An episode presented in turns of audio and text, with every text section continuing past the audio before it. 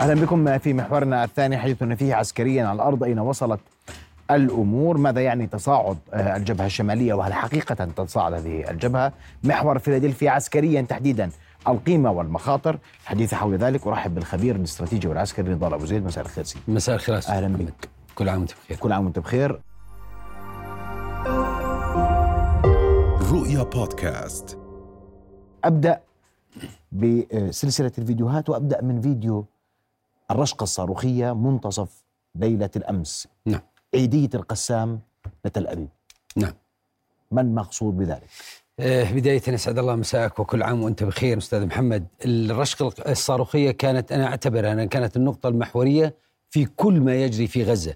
عندما تقوم المقاومة باستعراض لمقطع قبل يومين لما تملكه من ترسانة صاروخية وعندما تقوم قوات الاحتلال بالإعلان وعلى لسان وزير الدفاع بأنه نسيطر على المنطقة الشمالية وقلصنا القدرة الصاروخية للمقاومة وتقوم المقاومة في هذا المقطع وليلة رأس السنة بإطلاق الرشقة الصاروخية من صواريخ هي الأولى من نوعها الأم 90 التي استخدمتها المقاومة وهذه الرشقة الصاروخية التي كانت بالتحديد في قلب آه، تل أبيب. وبالمناسبة هذا النوع من الصواريخ الأم 90 هي آه، صواريخ آه، على مسافة 2000 كيلومتر تحمل رأس متفجر أكبر من الصواريخ الماضية قصفت تل أبيب على مسافة 71 كيلومتر. وهذا يعزز أن المقاومة لا تزال تمتلك عنصر المفاجأة في الزمان والمكان وأيضا لا تزال لدى المقاومة الكثير من جعبتها. نحن نتكلم عن صاروخ عياش 250 لم تستخدمه المقاومة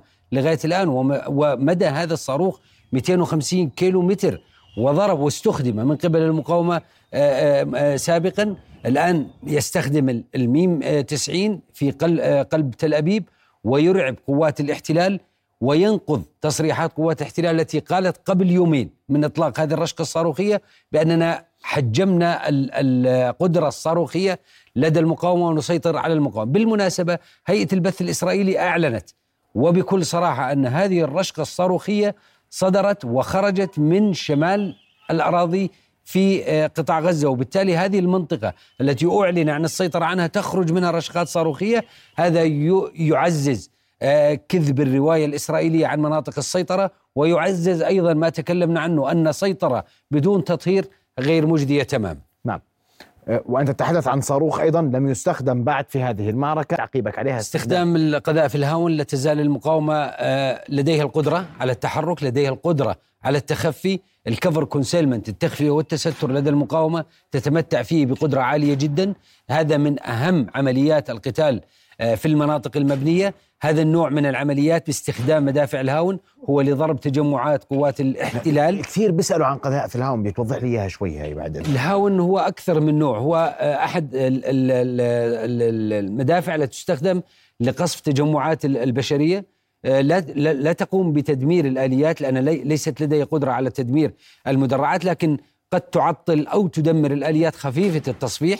عندنا ال- المقاومة استخدمت القذائف الهاون. ضماني إنه هاي القذائف تصل إلى قو... آه، آه، اسمح لي معلش. نعم. الان الهاون آه، استخدمت المقاومة 30 الهاون آه، 30 ملم هذا الهاون له في في المقدمة موجه أمامي. هذا الموجه الأمامي يع- يعطي يقيس المسافة مع الارتفاع بالنسبة للهدف. وبالتالي كلما تقدمت سبطانة الهاون كلما ازدادت المسافة لأن رماية مدافع الهاون هي رماية قوسية وليست مباشرة. وبالتالي لذلك نرى أن المدفع آه، وضعيته بوضعية ال- الاستناد مع الميلان. الميلان يعطي مدى أكبر للهاون وكلما مال للأمام أكثر يعطي مدى أكثر. عملية التضبيط لهذا المدفع تعتمد على عملية قياس المسافة أي أن المقاوم يقوم بتقدير المسافة على الأرض كيلو 2 كيلو ومن ثم يقوم بتضبيط عملية ارتفاع هذا المدفع حتى تكون رمايته قوسية. ال- الجيد في هذا النوع من المدافع أنه يرمي من خلف ستار أو من داخل حفرة. أي بم- بمعنى أنه زي ما بنشاهد بال- بالمقطع الآن آه، نرى أن المقاوم يرمي من خلف جدار لأن ال- الرماية تخرج قوسية. بشكل قوسي وبالتالي لا طيب. داعي لتخفية هذا النوع من المدافع جميل الفيديو بثته أيضا المقاومه وهو استهداف لمركز عمليات للاحتلال هذا الفيديو لسرايا القدس هناك حديث أن هذا الفيديو نوعي مختلف تماما عن سابقاته. نستمع هناك صوت مع هذا الفيديو سنستمع له ثم نعلق عليه. في هذا المقطع لاحظ آه، آه، هناك عمليات رصد لموقع القيادة والسيطرة؟ خ- خلينا نسمع بالأول بعد إذنك آه، نضل بك. نعم. عدد كبير من الخيام قوات العجلة كما تشاهدون أمامكم؟ عدد من الجنود كما تشاهدون؟ الآن تجهيز يوم سبعة على بيارة أبو بسم الله الرحمن الرحيم. سيتم الآن إطلاق رشقة صاروخية باتجاه حشد أبو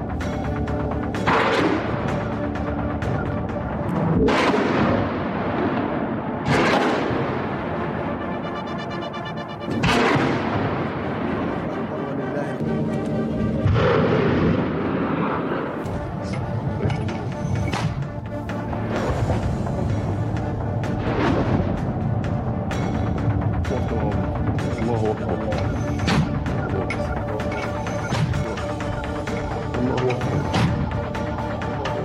الله أكبر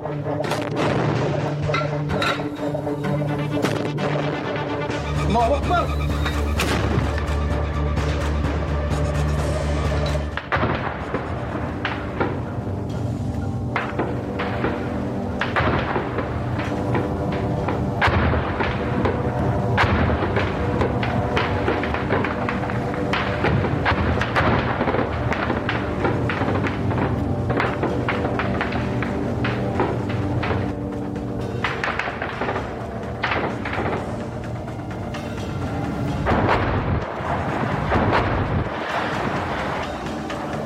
نضل بك أسمع تعقيبك. تفضل. مقطع عملية الرصد بالبداية للمقطع عملية التعريف على الموقع آه، آه، وقام من من كان يرصد بالتعريف بمجموعة الخيام. آه، هناك موجهات هناك هوائيات للقيادة والسيطرة وبالتالي أكد على أن الموقع هو للقيادة والسيطرة ثم استهدفوا بصواريخ ال 107 بالمناسبة هذه الصواريخ تحمل رأس متفجر من 3 إلى 4 كيلومتر وهي غير موجهة. مسافة ال- هذه الصواريخ تقريبا آه، تبع من من من كيلو إلى إلى 2 كيلو متر وبالتالي استطاعت المقاومة استهدافها مباشرة. بالمناسبة إذا ما عدنا إلى المقطع هناك آه، موجه وهناك رامي وهناك مصور كان يصور بالعملية بالكامل. أيضا لم تكتفي المقاومة باستهداف الموقع موقع القيادة والسيطرة بصواريخ ال 107 بل أجهزت على الموقع واستكملت عملية القصف بقذائف الهاون آه، 30 ملم وقذائف الهاون 81 ملم وبالتالي شاهدنا بشكل كبير أن الإصابات كانت مباشرة على الموقع وتعرض لخسائر كبيرة جدا من خلال آليات الإسعاف التي تحركت مباشرة في نهاية آه، المقطع. يعني هذه المقاطع أعتقد أنها بشكل كبير جدا تعزز مصداقية المقاومة وتؤكد الخسائر التي تعرض لها قوات الاحتلال في القيادة والسيطرة التي تركز عليها المقاومة بشكل كبير مؤخرا بالمناسبة حتى تهشم الهيكل التنظيمي للوحدات الإسرائيلية. وهذا آه، استهداف نوعي وهو لأول مرة بهذه الطريقة تظهر آه، آه، استهداف موقع عسكري لقوات الاحتلال داخل وسميت المنطقة بجنوب لواء غزة. نعم. شاهدنا أربع مقاطع أو بالتحديد ثلاث مقاطع من قبل المقاومة بثتها لمواقع قيادة وسيطرة. العملية الأولى كانت في جحر الديك وكانت عملية نوعية. العملية الثانية كانت في شمال قطاع غزة. وهذه العملية الثانية الثالثة جنوب لواء آه، قطاع غزة أيضا لقيادة وسيطرة. لاحظ الدقة لدى المقاومة بانتقاء أهدافها. تنتقل أهداف وقلناها أكثر من مرة على نبض البلد. تنتقل أهداف high value target أهداف عالية القيمة. عندما نقول مركز قيادة وسيطرة هو يربك العملية العسكرية في هذه المحور بشكل كبير جدا عندما يستهدف قيادة وسيطرة وبالتالي هو يريد تحطيم الهيكل التنظيمي للوحدات الإسرائيلية من خلال هذا النوع من العمليات. طيب انتقل لفيديو آخر وأنا ممكن كنت أسألك عن هاي اللقطة بالضبط. آه، خلص خلينا في هاي نعم. تفضل. هذه المقاطع متتالية أظهرت عمليات استهداف لمدرعات إسرائيلية في شمال قطاع غزة. لاحظ من خلال هذه المقاطع فقط اللي بثت في هذه الحزمة من من الحزمة الإعلامية التي بثتها المقاومة عمليات الاستهداف كانت مباشرة ومن مسافات قصيرة. لم بعض المقاطع كانت تشير إلى مسافات قصيرة جدا ليست بعيدة وبالتالي كانت عمليات الاستهداف مباشرة. ما تم تقريبا إحصاؤه من مدرعات في هذه المقاطع في أو أو في هذه الحزمة من المقاطع التي تم بثها تقريبا 12 آه، آه، م- مدرعة إسرائيلية. ونعود إلى لغة الأرقام، إذا ما تكلمنا عن 12 مدرعة إسرائيلية نتكلم تقريبا عن 48 جندي إسرائيلي ما بين قتيل وجريح ومعاق من خلال هذه العمليات، لاحظ خروج المقاومه أيضا من بين ال- الأزقة ومن بين النوافذ، وهذا تكتيك آه، حروب المدن وتكتيك عمليات المدن الذي تبدع فيه المقاومة.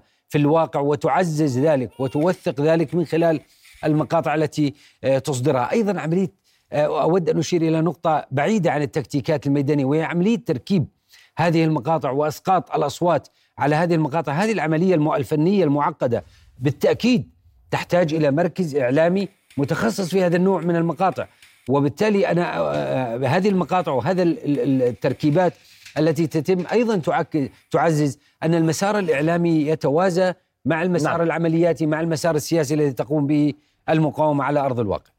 واضح جدا آه، آه، آه، سأكتفي بهذا القدر من ال- الفيديوهات وأنتقل مباشرة إلى سؤال جوهري ومحوري سياسيا وعسكريا محور فيلادلفيا وبدي أسمع منك هذا المحور لأنه من المهم جدا آه، أن نتحدث عن محور فيلادلفيا. أنت كرمت نضال نعم. بيك اليوم.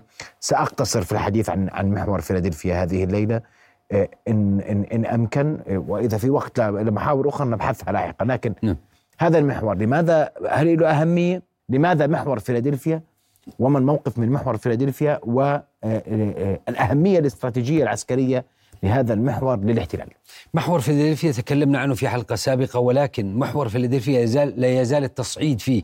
من جانب الإسرائيلي كبير. محور فيلادلفيا يبدأ من آه تقريبا آه نقطة التقاء الحدود المصرية قطاع غزة مع البحر الأبيض المتوسط ولغاية نقطة التقاء حدود الأراضي المحتلة مع الحدود المصرية بمسافة 41 كيلو متر هذا الشريط الحدودي على هذه المسافة بعمق من واحد إلى 2 كيلو متر آه، يظهر هذا المحور من تقريبا منطقة البحر الأبيض ولغاية كرم أبو سالم. هذه المنطقة بناء على اتفاق السلام المصري الإسرائيلي 1979 79 يحدد عدم استخدام قوات في هذه المنطقة ويحدد أكثر عدم استخدام أسلحة ثقيلة في هذه المنطقة. في 2005 عندما قامت ال- القوات الاحتلال بالانسحاب من قطاع غزة سلمت المسؤولية إلى السلطة الوطنية الفلسطينية. بعد 2007 استلمت المقاومة المسؤولية الأمنية عن هذا المحور.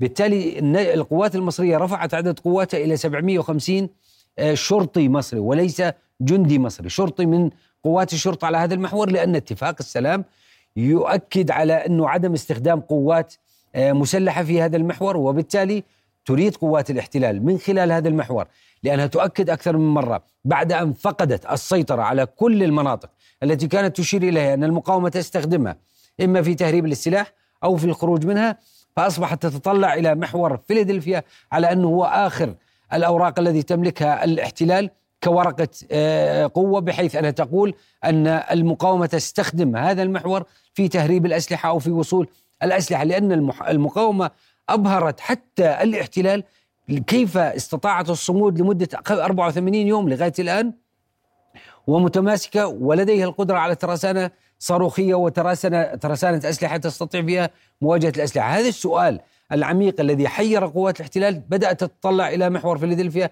على أنه المحور الذي قد يستخدم من قبل قوات الاحتلال. أما فيما يتعلق بموضوع القيام بعملية عسكرية على هذا المحور في ظل الرفض المصري على القيام بتنفيذ أي عمل عسكري بالقرب من هذا المحور وفي ظل عدم القدرة الإسرائيلية على التوغل برا من كرم أبو سالم باتجاه رفح باتجاه المناطق الجنوبية إلى محور فيلادلفيا أنا أعتقد أن قوات الاحتلال لن تستطيع تنفيذ أي عملية عسكرية بالقرب هذا المحور خاصة في ظل التأكيدات والتي تظهرها القواعد التحليلية بأن قوات الاحتلال خلال ال 24 48 ساعة ستسحب المزيد من قواتها الموجودة في مسرح عمليات كويس. قطاع غزة سحب القوات أسمع منك ما الذي حدث ولماذا هذا السحب ميدانيا إذا في أي شيء على الخرائط بوضح نعم. لماذا السحب لماذا تسحب قوات الاحتلال كل هذه القوة العسكرية مرة واحدة دون سابق انذار نعم تكلمنا من نبض البلد وقلنا أن خسائر قوات الاحتلال ترتفع وقلنا وأكدنا بالأرقام ولن أعيد ال- ال- الأرقام حتى أكسب الوقت أن قوات الاحتلال يجب أن تذهب إلى قرار هذا القرار صعب على قوات الاحتلال بسبب الخسائر المرتفعة الموجودة عنده والتي بدأت تصل إلى ال critical point إلى النقطة الحرجة وهي النقطة التي يجب أن يأخذ عندها قوات الاحتلال القرار. هذا ال- الكلام تكلمنا عنه منذ تقريبا عشر أيام. الآن قوات الاحتلال بدأت تسحب جزء من قواتها سحبت اللواء الجولاني. يوم أمس سحبت خمسة ألوية من ألوية الاحتياط. وأنا أعتقد خلال ال 24 48 ساعه ستسحب المزيد من قوات من قواتها الموجودة في غلاف آه، غزة. قوات الاحتياط ليست مؤثرة جدا هي موجودة لكن غير مشتبكة بالعمليات، المؤثر جدا هي القوات النظامية المشتبكة مع المقاومة في مسرح العمليات، هذه القوات التي لابد لقوات الاحتلال أن تأخذ قرار بسحب هذه القوات، وأعتقد أن القرار القرار قد يكون قريب، السبب في ذلك نقطتين رئيسيات، النقطة الأولى الخسائر التي بدأت تتعاظم، اليوم نتكلم تقريبا على لسان المقاومة عن 5624 بين قتيل وجريح ومعاق من قوات الاحتلال، ونتكلم عن 200 2224 بين قتيل وجريح من قبل الاحتلال، اذا حتى رواية الاحتلال تشير إلى أرقام متعاظمة. هذا من ناحية، من ناحية أخرى تكلمنا من نبض البلد على أن الاحتلال سيذهب مرغما وبإجبار من الجانب الأمريكي في بداية يناير 2024 ونحن اليوم نتكلم عن بداية يناير 2024 سيذهب مرغما إلى التحول باتجاه المرحلة الثالثة.